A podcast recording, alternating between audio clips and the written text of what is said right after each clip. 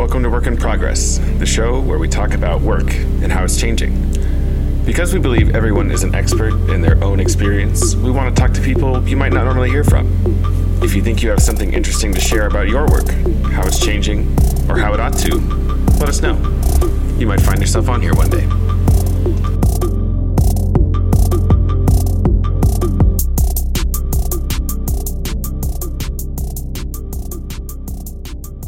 All right, so this week we're going to be speaking with Sarah Lightfoot. Uh, Sarah supports leaders who want to make their visions come true through shared responsibility in the workplace, um, through focusing on different things like the processes that they have. And I'm wondering if you could just start us off by telling us a little bit more about like what that works looks like with you. What are you doing with leaders when you're trying to help them make their visions come true through shared responsibility? Like, what does that look like for you?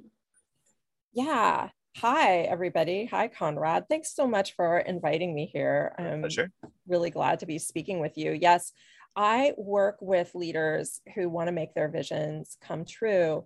And what I do know and what uh, my clients know is that it can't be done. Whatever vision they have can't be done without the people that are um, that that are working for them. And so I really work with them to create an operating system that has work system and social system that supports them to get to where they want to go.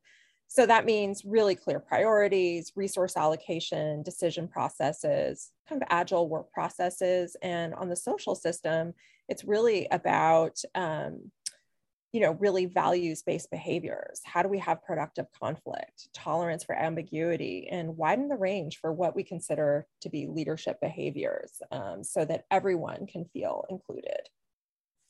I love that. And I think, you know, you and I have had many off podcast conversations about leadership. And something that came up in one of our discussions recently was this whole notion of the great resignation and um, as I was thinking through, you know, as we observe this uh, taking place across the economy, um, I think a lot about our, our, conversations, and especially when you talk about like shared responsibility. So, just you know, ten thousand foot view.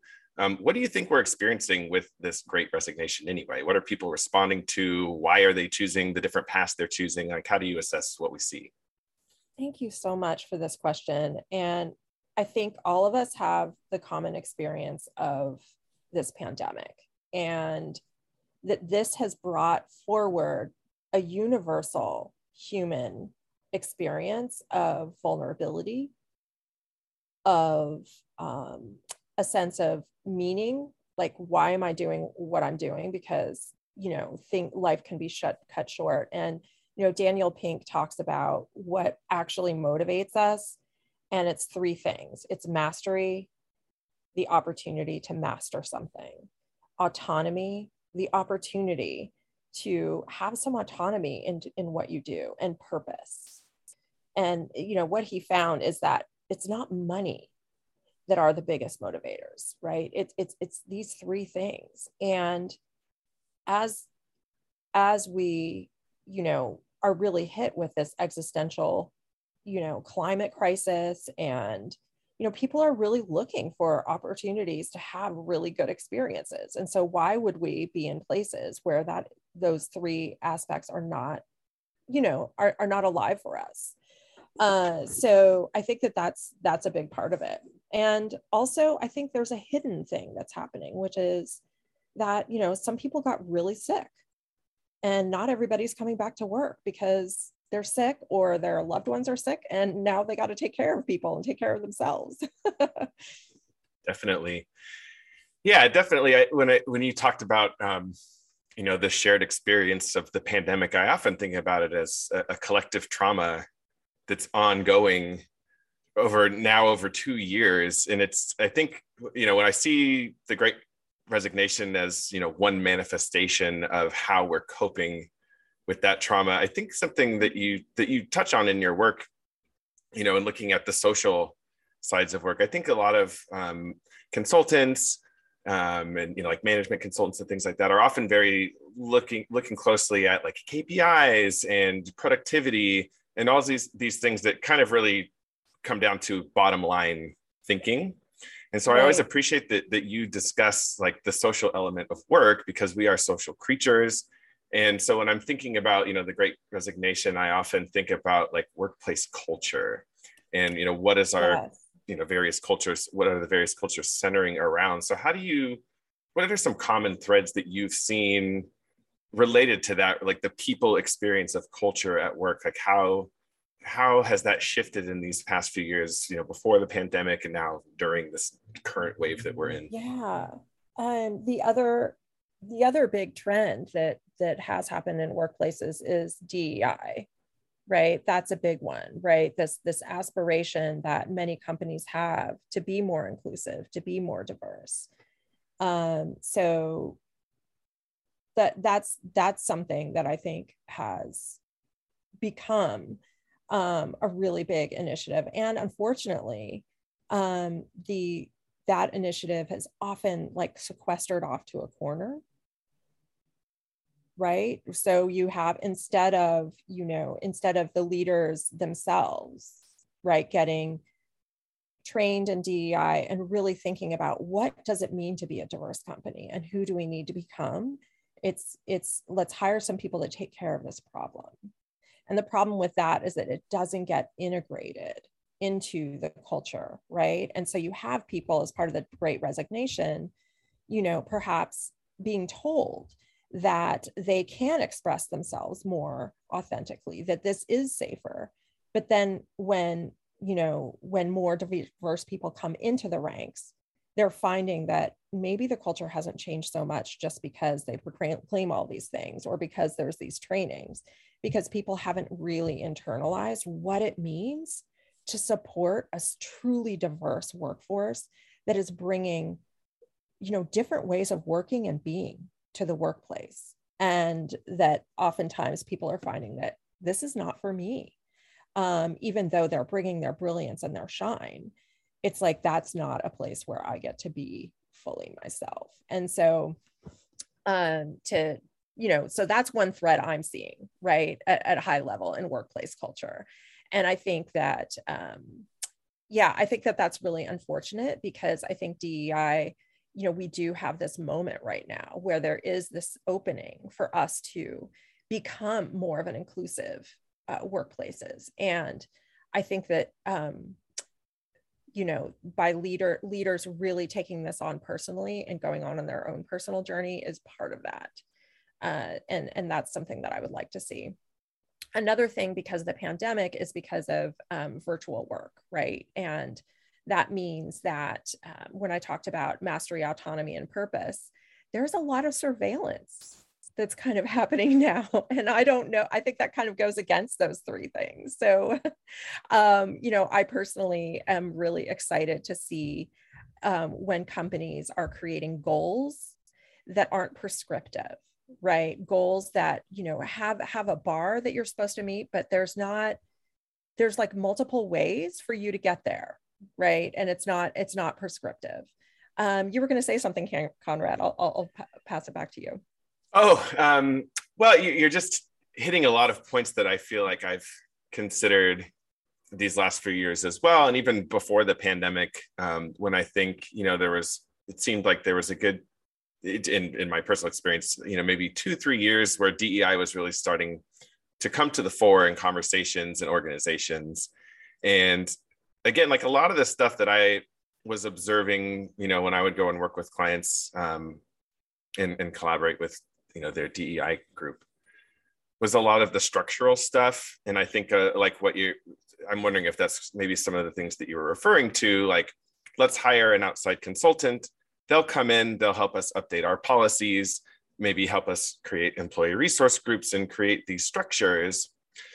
But it seemed like there's always this missing discussion about like how do we relate to each other in the in that environment right? It's not just like what policies can we point to and say we're doing it but how do i experience work daily? And so when i'm thinking about you know your work with um, you know shared responsibility I, I, guess i think about like what, what do we owe to each other at work um, mm-hmm. it's a place mm-hmm. where you are very the most i think most likely to encounter difference um, as opposed to in your you know private life where you select the people who you want to spend your time with at work you don't really get that choice so you encounter difference all the time and i think that kind of asks us to bring a different set of relational skills so i'm just wondering how you what you think we owe to each other um, you know in sort of a shared responsibility sense uh, in this environment yeah i think that when you say what do we owe each other? I, I, I think that the leaders in the company are going to be or whatever organization you're part of are going to be really setting that tone. And that you know we can have all the individual desire that we want for being an activist inside of organizations to do the right thing. But it's those leaders you know really really setting the tone of what we owe each other and i think what we what what I would like to see leaders is being a lot more explicit about that, right? So, so a lot of what leaders, um, I, I feel like leaders are doing is is just having a lot of assumptions about what professionalism is, about what um, how we do work around here, and not making it explicit. And that makes it really hard for people then to be in choice about is this the right place for me, right? so you know you can have these values but what does that look like? How does those how do those values translate into into um, actions? Right? So you know one one thing that i think is can be beneficial if you can set it up is you know really um, productive conflict that dissent is normal and how and and and that you have leaders that are um, asking for it right? And and like wanting more diverse views because that is going to make your business excellent because you are going to be looking at what are some different ways to do this? What is the real impact of what we're doing on our stakeholders and our customers? That information lives in the people that are on the front lines doing the work. And if you're not bringing creating a culture where people can bring that forward and then um, you know it's tough. And if leaders are explicitly saying i want to hear you know and i will circle back to you and let you know like i'm making the decisions and i may not you know i have a lot of priorities but i want to know and I, your voice matters right and so one of the things that i often do with with um, with teams uh, when i first am starting you know to work with them is is have like this exercise about what's better a spoon or a fork? And you know let's have a big argument about this right? And then i ask what what would be possible? What would be what information and creativity could come forward if we could have arguments like this around something that really matters to the work around a strategic choice that we have. What better um, arguments and thinking would come about? All right i want to dive deeper on some some of the stuff you just sure. said um, that all of that really resonated with me because i think the mistake i see so often is hearing leaders express that like i want to hear from you. I want to you know quote unquote activate the diversity that already exists in a particular workforce but alongside that you know then you get crickets or like maybe a few people speak up but there's this whole notion of like psychological safety that I think oftentimes leaders are are missing there, where they say, well, well, if I just ask, you know, if I've created this space, why don't people move into it? Mm-hmm. So I'm mm-hmm. wondering how you how you work with folks like that who maybe recognize that yes, like diversity, we I mean that's been proven over and over that diversity can lead to innovation, but actually creating safe spaces for those diverse voices to rise up and truly speak like how do leaders really do that? Right. So i recently trained um, a legal team in a company that really wanted more participation. And here's what we did. We had uh, we made sure that um, everyone got to participate uh, by doing the following things. Um, we started out with low stakes questions right? And we either did a go around where everybody said one thing, um, uh, you know, and and normalize that we're going to do go arounds, right? And everybody's going to speak. And so just even from the very start of the meeting, right that that's the expectation you know and it can be really low stakes what mood are you in what's one thing that you were thinking about when you're logging in right and how you start something is how people feel like this space is. Is this a space where i speak or is this a space where i get talked at right? And you can't just say that and say oh i, I want you to speak and then have people do it because it's it's but if everybody's doing it right and it's normalized and you do go rounds or you know if your group's too big and you can't do a go around you just put people in breakout rooms and um and to answer a question and then you come back and you say you know what's what's a theme coming up right um and that you know that kind of pulls people forward say this is a place where i talk right? Even if it's about something low stakes at the beginning, right?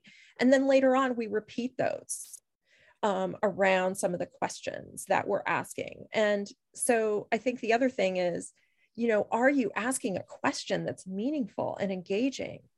Um, or are you just saying, you know, who, who has a thought about this? Right. So specific questions that support us furthering our thinking so is the question, you know, it could be about, um, you know, what do you think the best solution to this problem is? Putting people in breakout rooms to just noodle on it for a couple minutes, then come back and just scribe and say, I don't, you know, we're not going to make a decision today, but I want some input on this. Um, or, um, you know, I'm going to make the decision, but I want people's ideas. I love that. I love um, uh, you know something i wanted to lift up that i was just hearing first like that that sort of graduating um, the stakes of go arounds right so we start with this base level where everyone feels comfortable expressing uh, you know their state of mind in that moment and then slowly moving towards statements that might be higher risk for some folks and i also like that you discussed creating uh, breakout rooms for large groups, but I also think that's effective because sometimes people might not feel comfortable expressing themselves in that larger group meeting, but maybe in a smaller team, they feel like they have more space and opportunity to really express what they feel.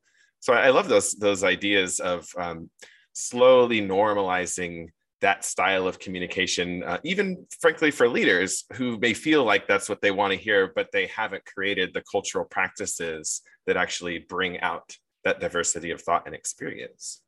Um, so I'm hearing that, right? I'm hearing um, go arounds and breakout rooms and, and normalizing um, sharing.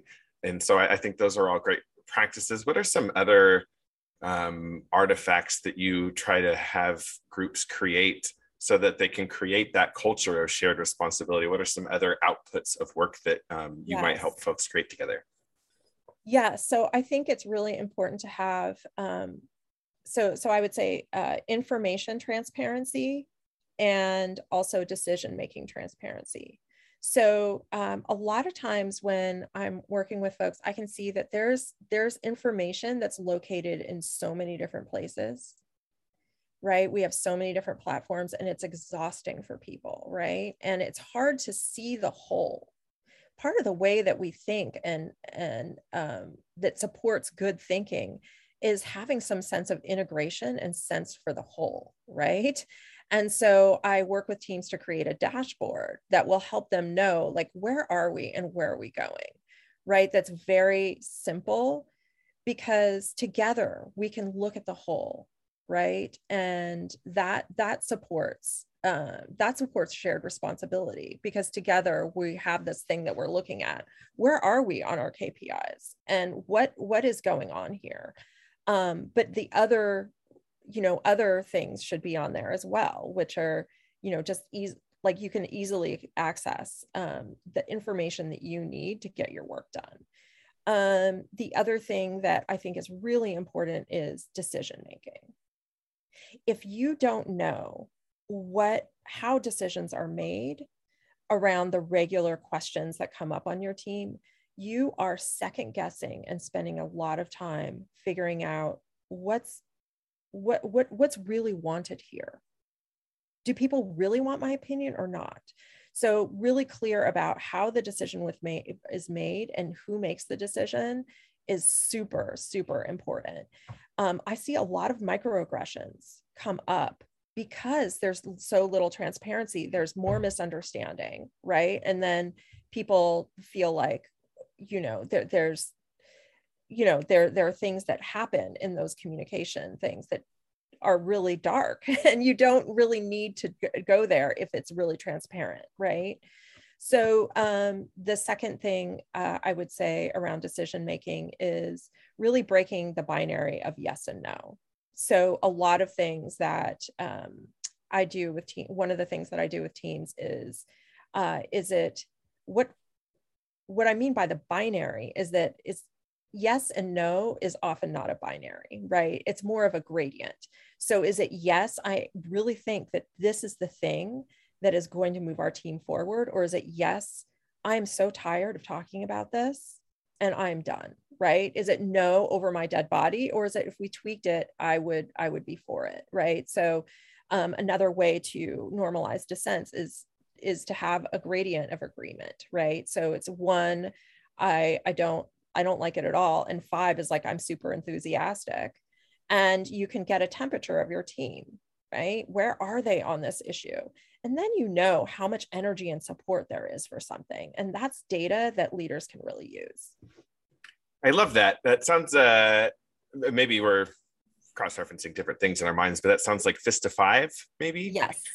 That's is. I've used that tool a lot. You're you're speaking to. I had a really um, interesting engagement with a client recently about decision making, which actually was not the purpose of that project at all, but kept coming up in my facilitations mm-hmm, with them. And we mm-hmm. talked a lot mm-hmm. about that because these huge, you know, experience changing decisions would come down from on high.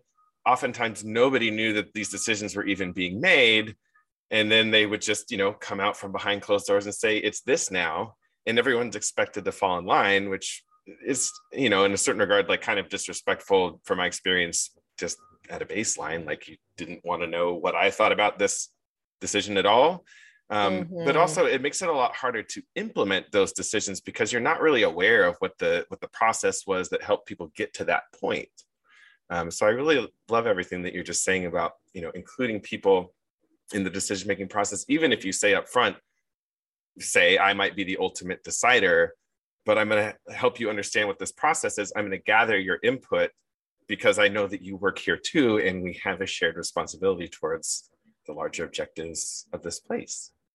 Yes, and that's why I talk about the operating system of work as being both social, right, and and you know task, right. It, it you can't and and those two are really integrated so exactly if a decision is made and i haven't had a voice in it and it really impacts my work that's that's violating that that human need for some autonomy right? And uh, some mastery. It's like okay I'm, i've been working on things this way. Now i'm doing it another way. And so really knowing the why can really really help. So um, just one quick story. I got a vaccination recently and I was told that, you know, you need to you need to stay here for 15 minutes to make sure that, you know, nothing bad happens. I got put in a room by myself for 15 minutes. Right. So, yeah, so that worker understood the the the that this was what is to be done. This is the process, but they didn't know why. And so the obvious thing about being monitored you know was implicit right um, but it wasn't because how the why behind for the customer safety it is necessary for them to be monitored and you know that that would just have naturally occurred from a care you know a caring person which this pharmacist was. Um, it would have naturally occurred to them to monitor me but they just didn't know you know? And when I talked with them about it, it just turned out that they they were like, oh, oh, that's true. You know what I mean? They just hadn't thought of it because they didn't really think about there wasn't this values of of everybody needs to be safe as we administer things, right? So that that value didn't kind of get installed. And I'm just imagining, yeah, a bunch of processes and procedures got handed to this person and you didn't get to talk about it. Yeah, and that's such a common experience, I think, um, for you know frontline workers and individual contributors it's there's i think there's a an implicit, well, and explicit hierarchy in leadership's yeah. heads where like when you get to those people it's like well they just need to know what to do. They don't need to know why or or have any nuance around it or or, or input. Um, so i really i think you've highlighted a bunch of great things today. I, am going to ask you one more question sure. that could that could be related to all of this or not. It's really up to you.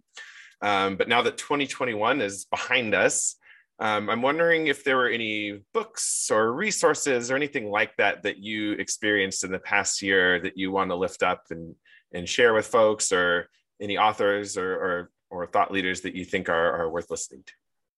Oh, thank you so much. You know, one thing that I think has been transformative for me and that I recommend is really, really cure, because I'm I I am like others, you know, have some addiction to social media, right? We're we're all on our phones frequently. How do I use that information for good, right? And so one of the and and for my own development in ways that that support me. So what I've done is I've purposely purposely curated my feed to really have voices that um you know I'm I'm white and so I and and my my business is about creating shared responsibility with and and that means working with diverse companies. So for me what's been really um, helpful is really following a lot of people of color on linkedin and on instagram so that i can really build my i can expand my imagination about what it's like what the experience is like and then i find that i am bringing that to leaders and that that's that's been of high value um, because yeah because um, you know we are all socialized in certain ways to view people in certain ways in in in in the way that the media portrays people of color honestly. And so i'm working actively to counter that and to support le- my leaders to you know that i work with to counter that I love that. It's also, I think, injecting a little bit of sanity. My social media feed, I, I do the same thing. It used to be a little haywire and stressful to read sometimes, but now I, I like to, I do a similar thing where I, I feel like you can make that social media feed inform you and, and really um, contribute to your own growth uh, mm-hmm. as a mm-hmm. person and a professional. Mm-hmm. Well, Sarah, thank you so much for taking the time to hang out with me and share a little bit more about your work. And um, where can people find you out there in the digital world if they wanted to know more about you and what you do? Yeah, so uh, a great place to find me is on LinkedIn.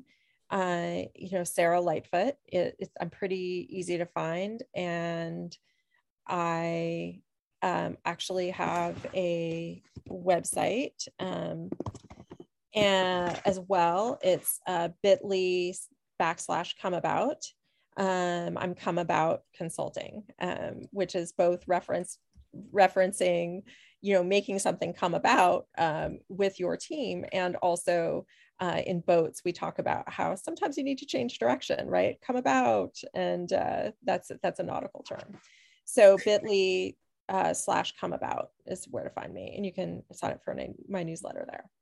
Great. And I'll put all that information in our show notes so listeners can uh, definitely so come much, find Conrad. you there. Thank yeah, Sarah, you a for having me here. I really appreciate it. All right. Well, well hopefully we'll do this again soon and I uh, wish you a happy 2022. Thanks. You too, Conrad. Work in Progress is a production of Maius Learning. You can find us on the web at maiuslearning.com. That's M A I U S learning.com.